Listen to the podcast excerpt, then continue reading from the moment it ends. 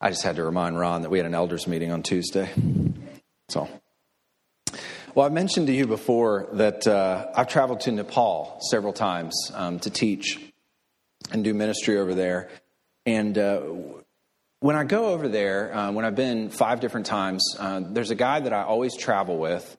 Uh, he's a, a, Nepali man. His name is Anand, uh, A N A N D. And Anand is probably in his early 40s to mid 40s, and I just love spending time with this guy. He is a choice servant of the Lord. He's one of those people that when we get to heaven, he, his reward truck is going to be bountiful. Um, he just quietly does his thing and serves, and he's impacted many, many people for the Lord. But uh, I always enjoy going over there to see him, and uh, for at least part of the trip, I end up staying at his house uh, in the capital city of Kathmandu, and uh, he has a, a, wife and two daughters, uh, two younger daughters, and I always enjoy staying there for at least a couple days. But one of the first times I was there at his house, uh, I noticed this girl, probably 12 or 13, a little older than his girls, and uh, she was doing different chores around the house, helping with the cooking, and I can't remember her name, but I, I remember asking about her. Is oh, is she a you know family member? Is she a cousin or something? And here's what they told me about her. Nepal is, you may or may not know, is one of the poorest countries uh, on that side of the world. And many times in Nepal, families don't make enough money to make ends meet. And they don't make enough money to feed all of their children. And tragically, one of the things that they'll do is they'll sell one of their kids. Um, and essentially, they end up selling them into slavery, is what it amounts to. And they end up selling them to make enough money to be able to feed the other kids. And it's fairly common in Nepal for that to happen. And obviously, when they're sold, many times they're treated poorly. They really don't have any rights. They don't have the opportunity for an education. Um, and it's a pretty tragic situation there. Uh, well, in this particular case, Anand had somehow found out about this girl and that her father needed money and was planning to either rent her out or to sell her. And so Anand approached the man and essentially purchased her and brought her to his house. And the difference, of course, is that Anand's a believer, and in his house, this young girl was treated with dignity and with respect, and she was part of the family essentially. She was taught to read and to write and fed well and had a room that was her own that she stayed in. And it was an amazing story to hear of what Anand had done for this girl. Now, Anand had no obligation to this girl at all. I mean, there was no connection, there was no familial connection. There was nothing that obligated Anand to be kind to this girl, but his kindness to her was the definition of the word grace. I mean, that is grace at, a most, at the funda- most fundamental level. And to be honest with you this morning, when you and I encounter grace, even probably when you hear about grace to that level, it works on our souls and it does something to us at the deepest at the deepest level. It changes us in a very profound way to experience grace from someone else like that. Now, as far as it relates to this life, you and I have probably not experienced grace like that young girl has, being bought by a Christian man and having such kindness demonstrated to her. But can you imagine if you were that girl, how that act of grace would change you in a very profound and deep way? I mean, you would never be the same after experiencing something like that. And her entire life was drastically different because of her encounter with the grace and kindness of this Christian man and his family. And it's that sort of encounter that we're going to study and look at this morning in Mark chapter 1, verses 40 through 45. Now, you know, we've been going through the series Gospel Basics, and we're getting to the toward the end of this, one more week in this series. And this whole series is setting the groundwork for our study of the Gospel of Mark. It's giving us some of the major themes that you need to understand and we need to understand in order to understand the Gospel of Mark. And the thing about the Gospel of Mark is you cannot grasp the message of this gospel. You can't grasp the message of the gospel without understanding the word that you see on the screen and the concept of grace this morning. You have to come face to face with the reality of God's free and unobligated grace to you and I before you can even begin to understand the gospel. Grace is the gospel. This is the heart of what Mark is writing about is this term and this concept of grace. And when you encounter God's grace, when you truly come face to face with this idea and with what's happening when grace is demonstrated to you and I, it will change you in a fundamental and drastic way. And there's nothing that is needed more in our lives than encountering God's grace on a regular basis. The theologian J.I. Packer said this about God's grace No need in Christendom is more urgent than the need for renewed awareness of what the grace of God really is. Christians long to see reformation and revival in the churches. That's true. Today, as yesterday, it is only from a rediscovery of grace that these blessings will flow. You got to get a hold of this this morning. You've got to let this concept get a hold of you this morning. So, today, let's consider God's grace. That's what we're going to look at. We're going to revel in God's grace some this morning and how it's expressed through Jesus Christ. And this morning, I want to give you five characteristics of grace that should profoundly reshape our lives. Five characteristics of grace, of God's grace expressed in Christ, that should profoundly reshape our lives. And the first one of these, kind of an interesting word there, grace commiserates. It identifies and it has compassion on those in need. Grace commiserates. And this is in the first part of this story here. Mark chapter 1. Last time we studied, uh, honestly, one of my favorite passages in the Gospel of Mark. This whole uh, Mark 1, verses 21 to 39, it's a day in the life of Jesus Christ. And you get to kind of experience what Christ was doing day in and day out there. And that passage ended in verse 39 with this sort of general description of what happens now in Christ's ministry. Look at verse 39. And he went throughout all Galilee, preaching in their synagogues and casting out demons. So, after this day in the life of Christ, now he goes out and he's, he's going through Galilee, he's going into synagogues, he's preaching, he's casting out demons. And this story that we're going to read in verses 40 to 45 here, this happens at some point in that ministry. We don't know exactly when, there's not a time frame put on it, but this is, this is one event that happened during that preaching tour. Look at verse 40. And a leper came to him imploring him and kneeling, said to him, If you will, you can make me clean. Now, I know, I know you've all heard about leprosy and you've read about leprosy in the Bible, but let me just adjust the way you think about this word leprosy here a little bit this morning, all right? I know something comes into your mind when you think leprosy, but the reality is is that this word is used for a wide variety of of issues that people would have. When you think, and when I typically think leprosy, there's a disease called Hansen's disease. Um, if you're so inclined, you can look it up this afternoon on Google. Uh, but there's actually a cure for Hansen's disease nowadays if you have access to it.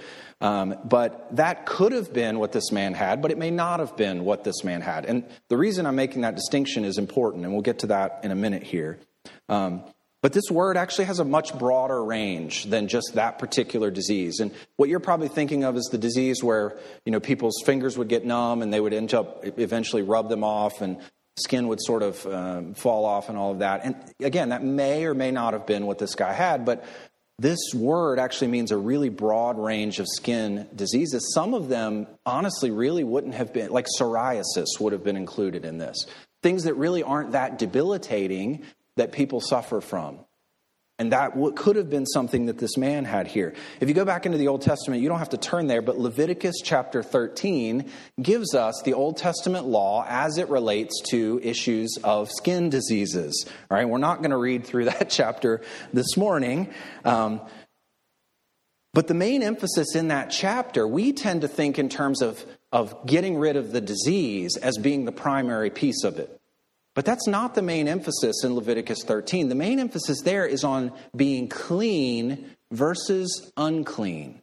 It's on ritual purity. That's what Leviticus 13 is concerned about. Of course, you want to have the disease healed, but if I can say it this way, the bigger issue there is on being clean versus being unclean. Now, I want to take just a minute and explain clean versus unclean and this whole paradigm for you because that's really important in the Gospel of Mark. We're going to come back to this as we're studying through this gospel here.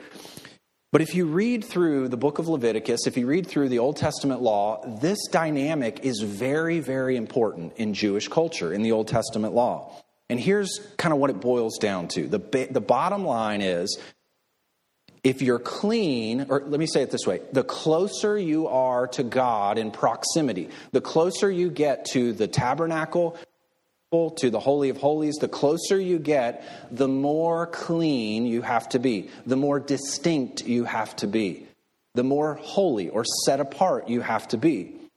Now, the more polluted you are, the more unclean you are, the further from God's presence you have to be. That's the basic understanding of what's happening there. So it works both ways. The more polluted you are, the more you are pushed to the fringes of society. You're put on the outside from the, from the mainstream of society. So, really, being clean or unclean is a matter of, of wholeness and of distinctness, of being separate from, from the world around you.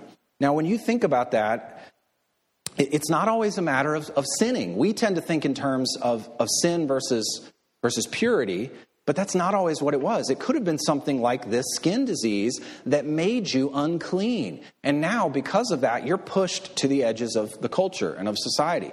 And when you and I hear that, we think that is awful.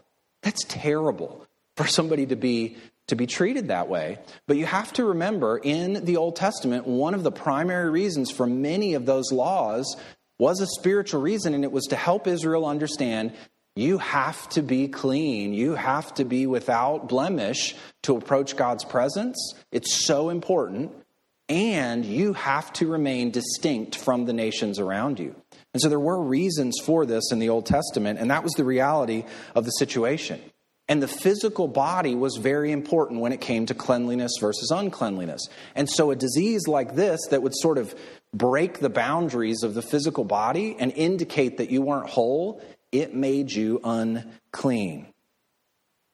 So the person was considered unclean. This guy here that we encounter is considered unclean, and this guy would have been pushed to the edges of the culture and of society. Listen to Leviticus 13, verses 45 and 46. The leprous person who has the disease shall wear torn clothes and let the hair of his head hang loose, and he shall cover his upper lip and cry out, Unclean, unclean. He shall remain unclean as long as he has the disease. He is unclean. He shall live alone. His dwelling shall be outside the camp. So, this man here that we encounter in Mark chapter 1, he may have had what we think of as leprosy. He may have had something lesser, but this guy is unclean and he's living apart from his family, from his synagogue, He's not able to worship the Lord with the rest of his community. He's not able to go to work. He's pushed to the outside, to the margins of society. He is a social outcast. And having that sort of, being a social outcast like that would have been nearly as devastating as having a skin disease. I mean, it's awful to have to live like this. And so you can see how, because of all of that factoring in, you can see how this guy approaches Jesus. Look at verse 40 again. And a leper came to him with all that background in mind, knowing the, the situation this guy's living in, you can understand imploring him, beseeching him, and kneeling. He literally gets on his knees and he is begging Jesus, If you will, you can make me clean. He obviously wants the skin disease gone, whatever it is, but look what he asks there make me clean. He wants the disease gone, but man, he wants to be reintegrated back into society. He wants to be with his family again. He wants to be clean. Now, notice here about his request. This request is not, this guy doesn't list out his accomplishments. He doesn't tell Jesus what a great guy he is and all the good things that he's done. That's not how he approaches Christ. He's not claiming a right to be made clean. He's not telling Jesus that he deserves to be made clean. He literally throws himself at the feet of Jesus and he recognizes his need. His approach is not based on rights, it's based on a recognition of need. And that is precisely the place to be. James chapter 4. But he gives more grace. Therefore, it says, God opposes the proud, but gives grace to the humble. This is the posture that you and I need to imitate and need to be in.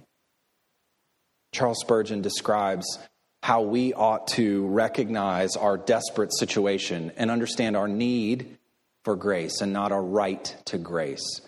He says this, it's pretty long. I'll break it up into a couple pieces.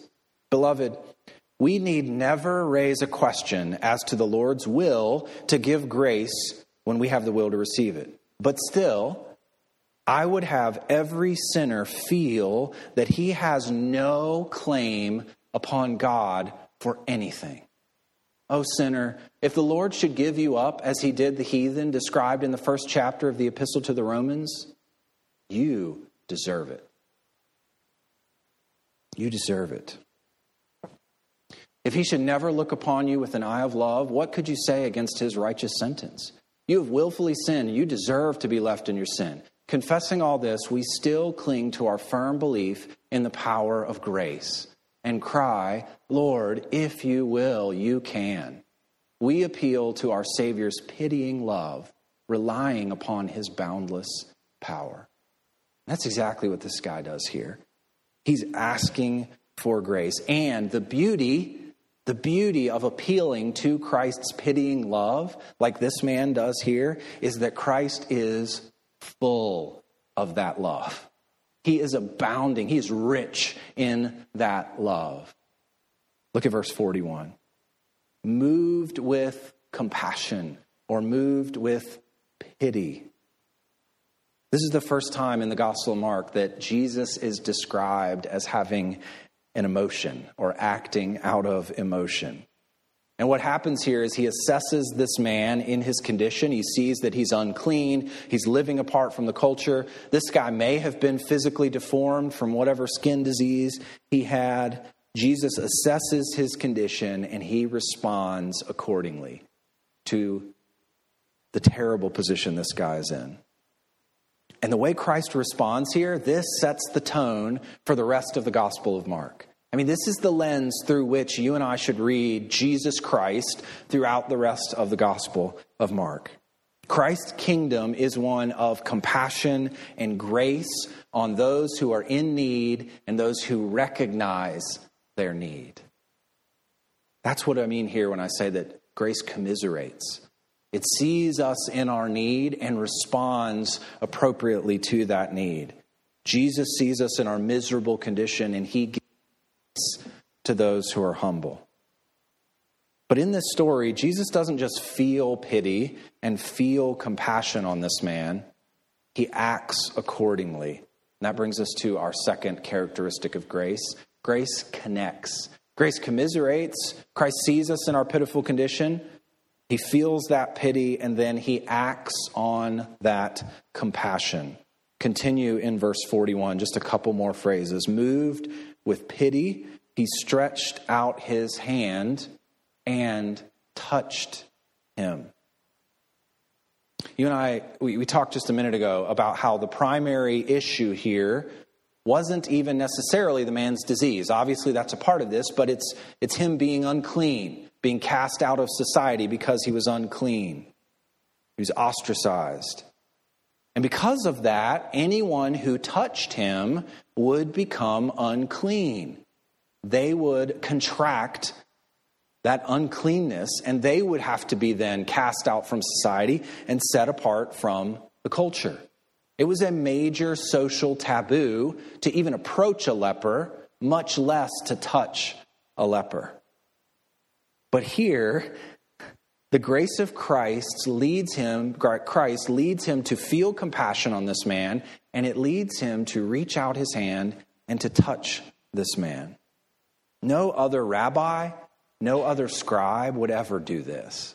I mean, this was over the top. This was scandalous for Jesus to do this. And it's not that he was unconcerned with the Old Testament purity laws. It's not that he was sort of throwing all that aside and saying, please, we're beyond that now. That's not what he was doing here.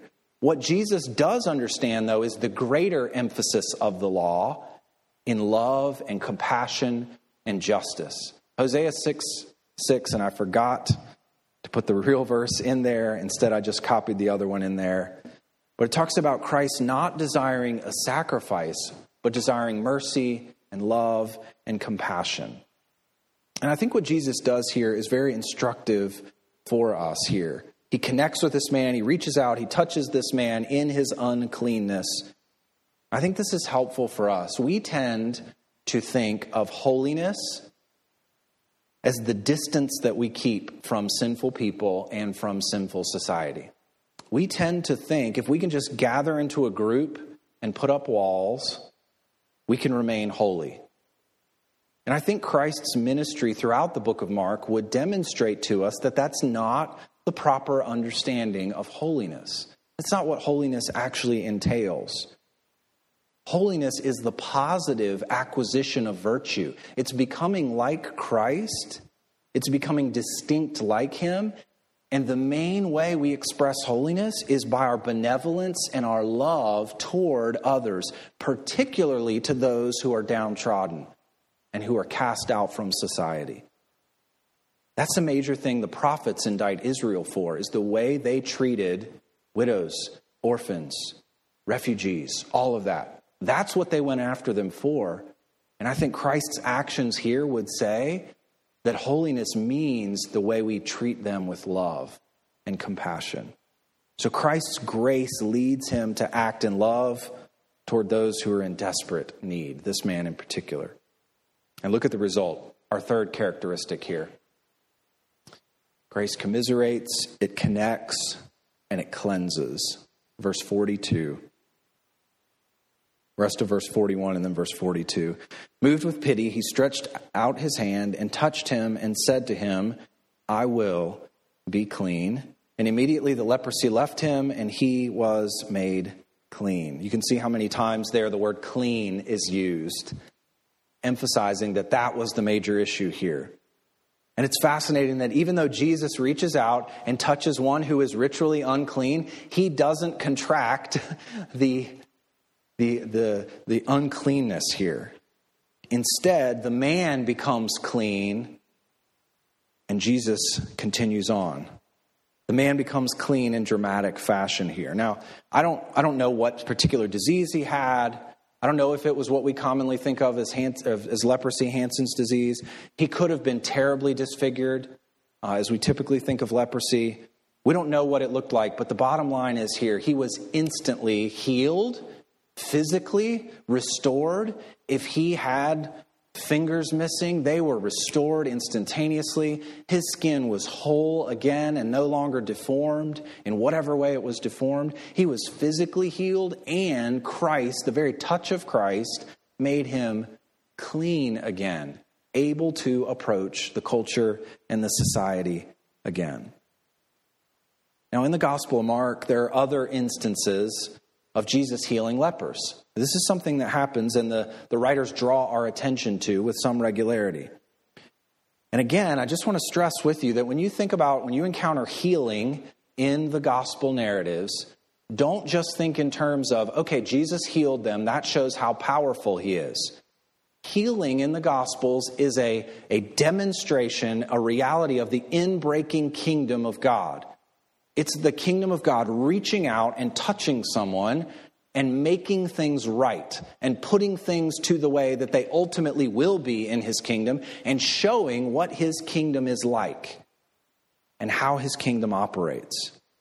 So each one of these miracles don't just show us that God's powerful, they definitely do that, but they tell us what God's kingdom is like. They describe it to us. Listen to Luke chapter 7 verses 20 to 22 here. John the Baptist asks if Christ is the Messiah, which is all wrapped up in the coming kingdom.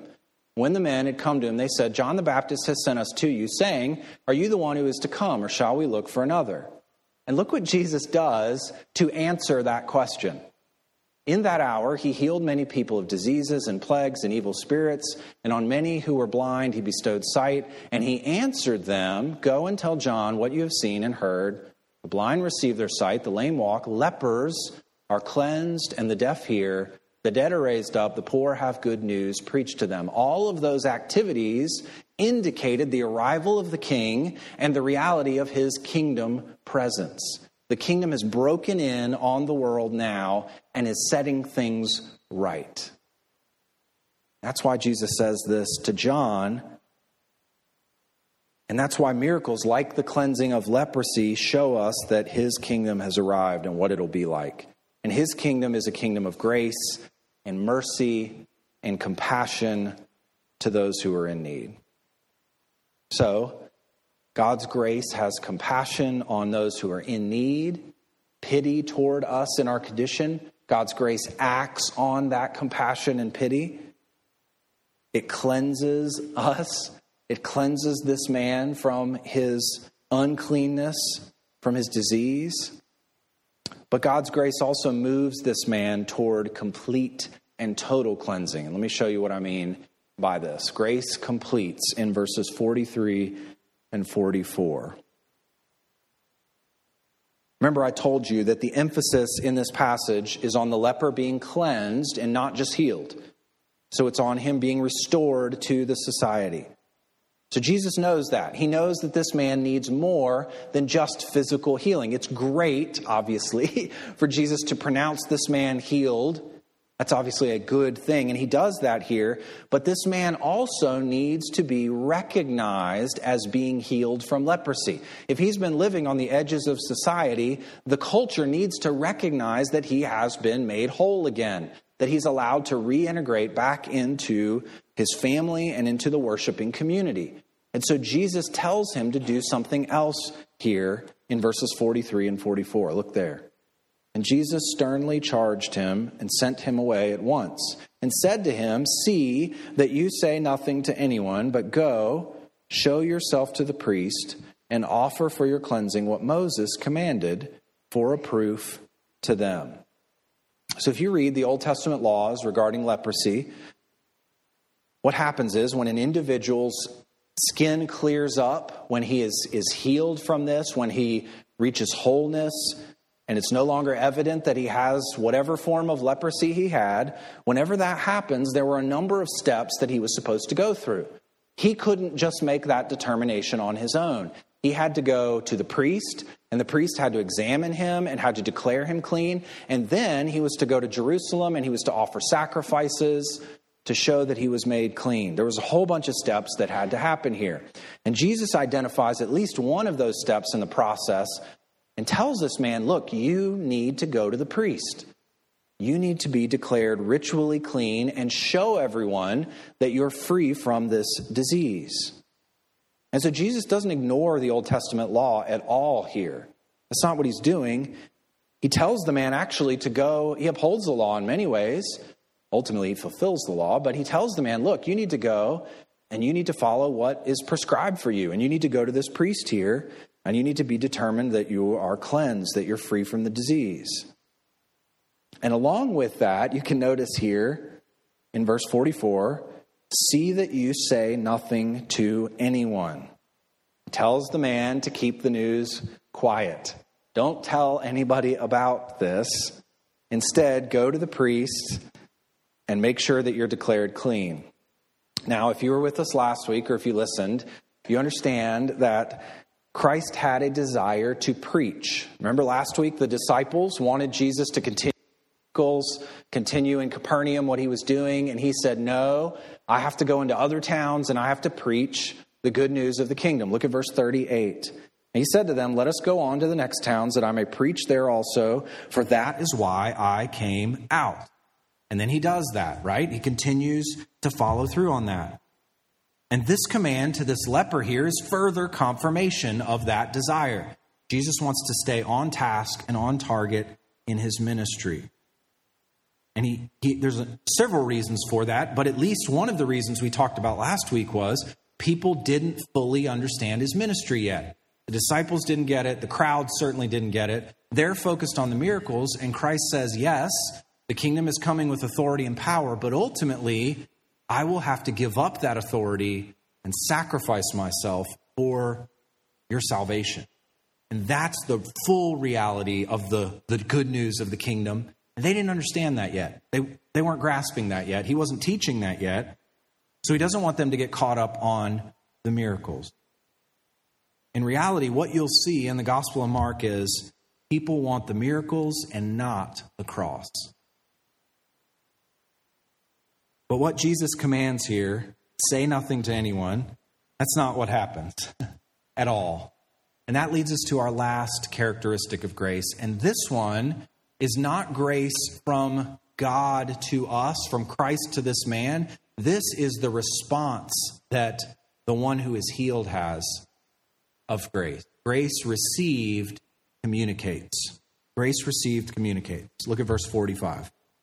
But he went out and began to talk freely about it and to spread the news so that Jesus could no longer openly enter a town, but was out in desolate places, and people were coming to him from every quarter. Now, let me kind of explain what's going on here. We don't know if the man went to the priest first or not. It sort of reads like he didn't, like he immediately went out, but he may have gone to the priest first and then went out and started broadcasting what had happened.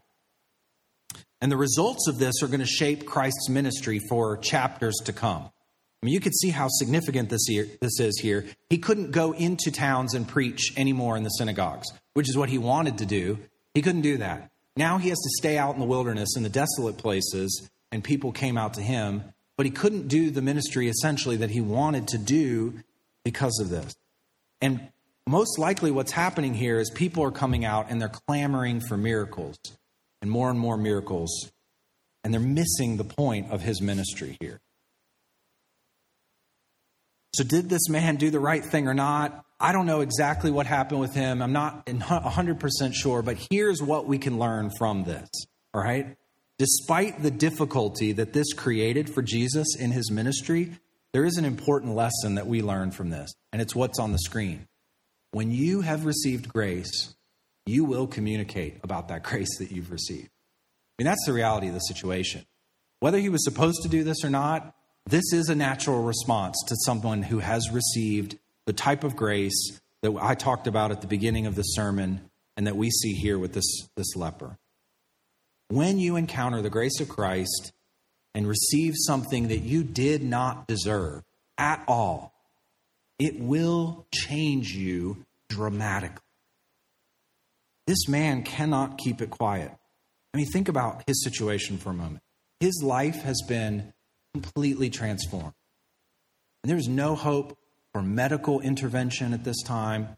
There's very little chance that he would ever get back to see his family again, that he would ever be able to sit and listen in the synagogue, that he'd ever be able to go to Jerusalem and worship there and offer sacrifices. There's very little chance that he ever would have been able to go back to work again and engage in whatever job he did. But because of what Christ has done here, he can go back and hug his wife. He can go back and spend time with his kids. He can go back and listen to the law taught in the synagogue.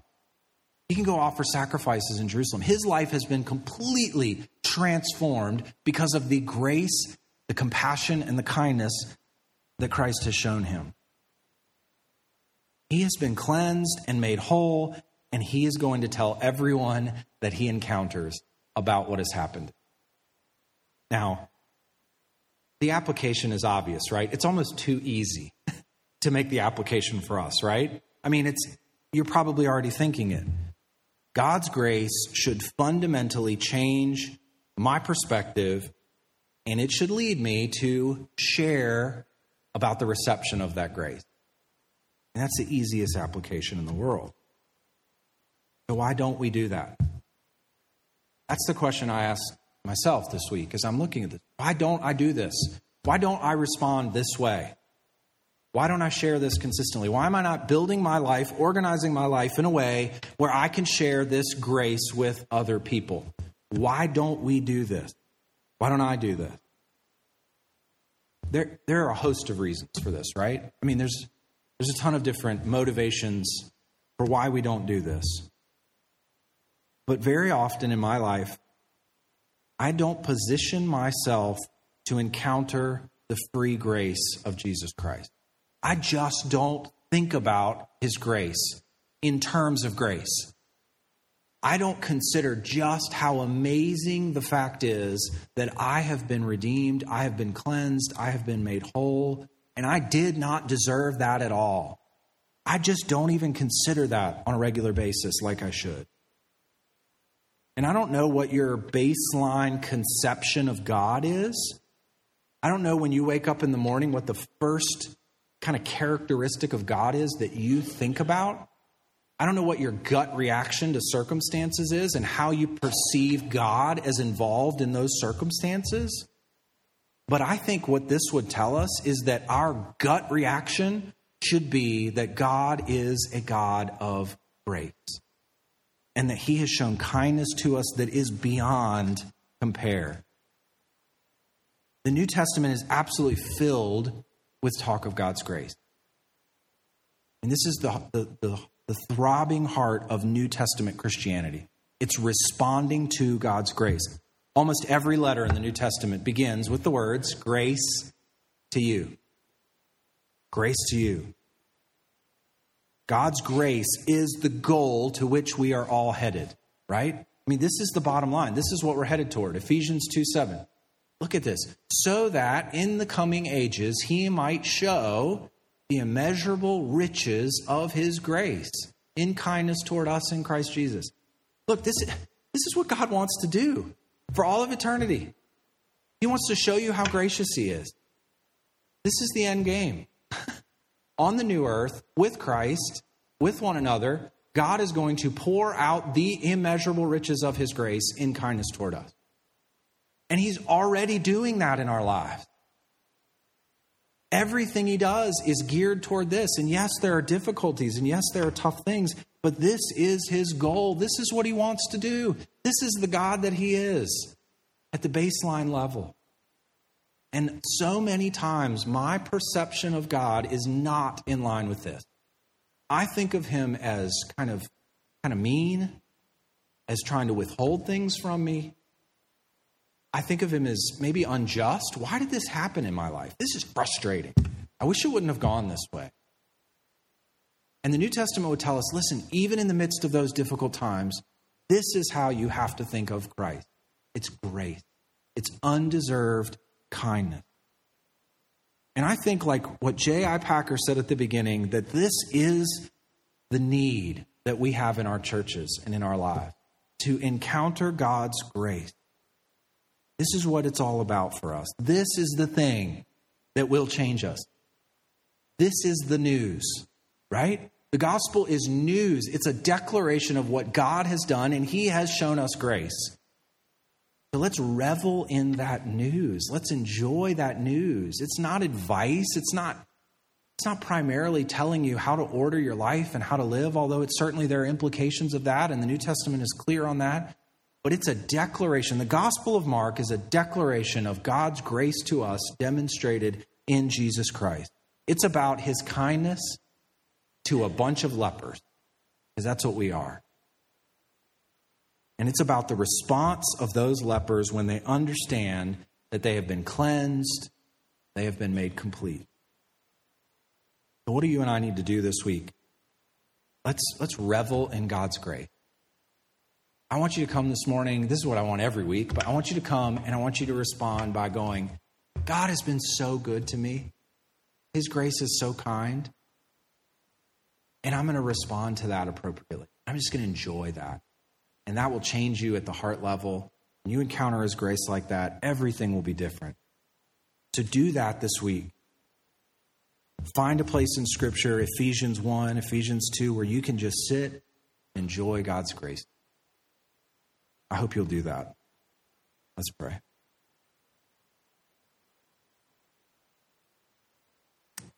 Father, even now it's hard to it's hard to get our minds around how good you've been to us. It's hard to emotionally grasp this truth from Ephesians 2 7. That this is the goal. This is what we're headed toward. You just want to demonstrate the riches of your grace. You want to showcase for us how good you are, how kind you've been to us. It's, it's hard to even connect our emotions to that, Lord. And it's certainly difficult throughout the week. It's hard when we wake up in the morning, we don't feel well, when things don't go our way, when there's aches and pains and relational difficulties, Lord. It's, it's tough to go back to this truth. But I pray for myself. I pray for every person in this room. I pray that you would help us this week, Lord, to just revel in your grace, to, to more deeply understand just how undeserving we are and just how kind you have been to us change us at the deepest level. Help us to be joyful people who respond with excitement to the grace of Christ. Help us to be people who speak of this to others, who can't help but talk about just how good you've been to us. Ask that you would help us to encounter this grace. It would alter the way we live. We need your spirit to do that work. We can't, can't work up the emotions and the joy and the reaction on our own. We need you to do that. So I ask that you would do that even now, even this week. And we love you for it. In Christ's name we pray.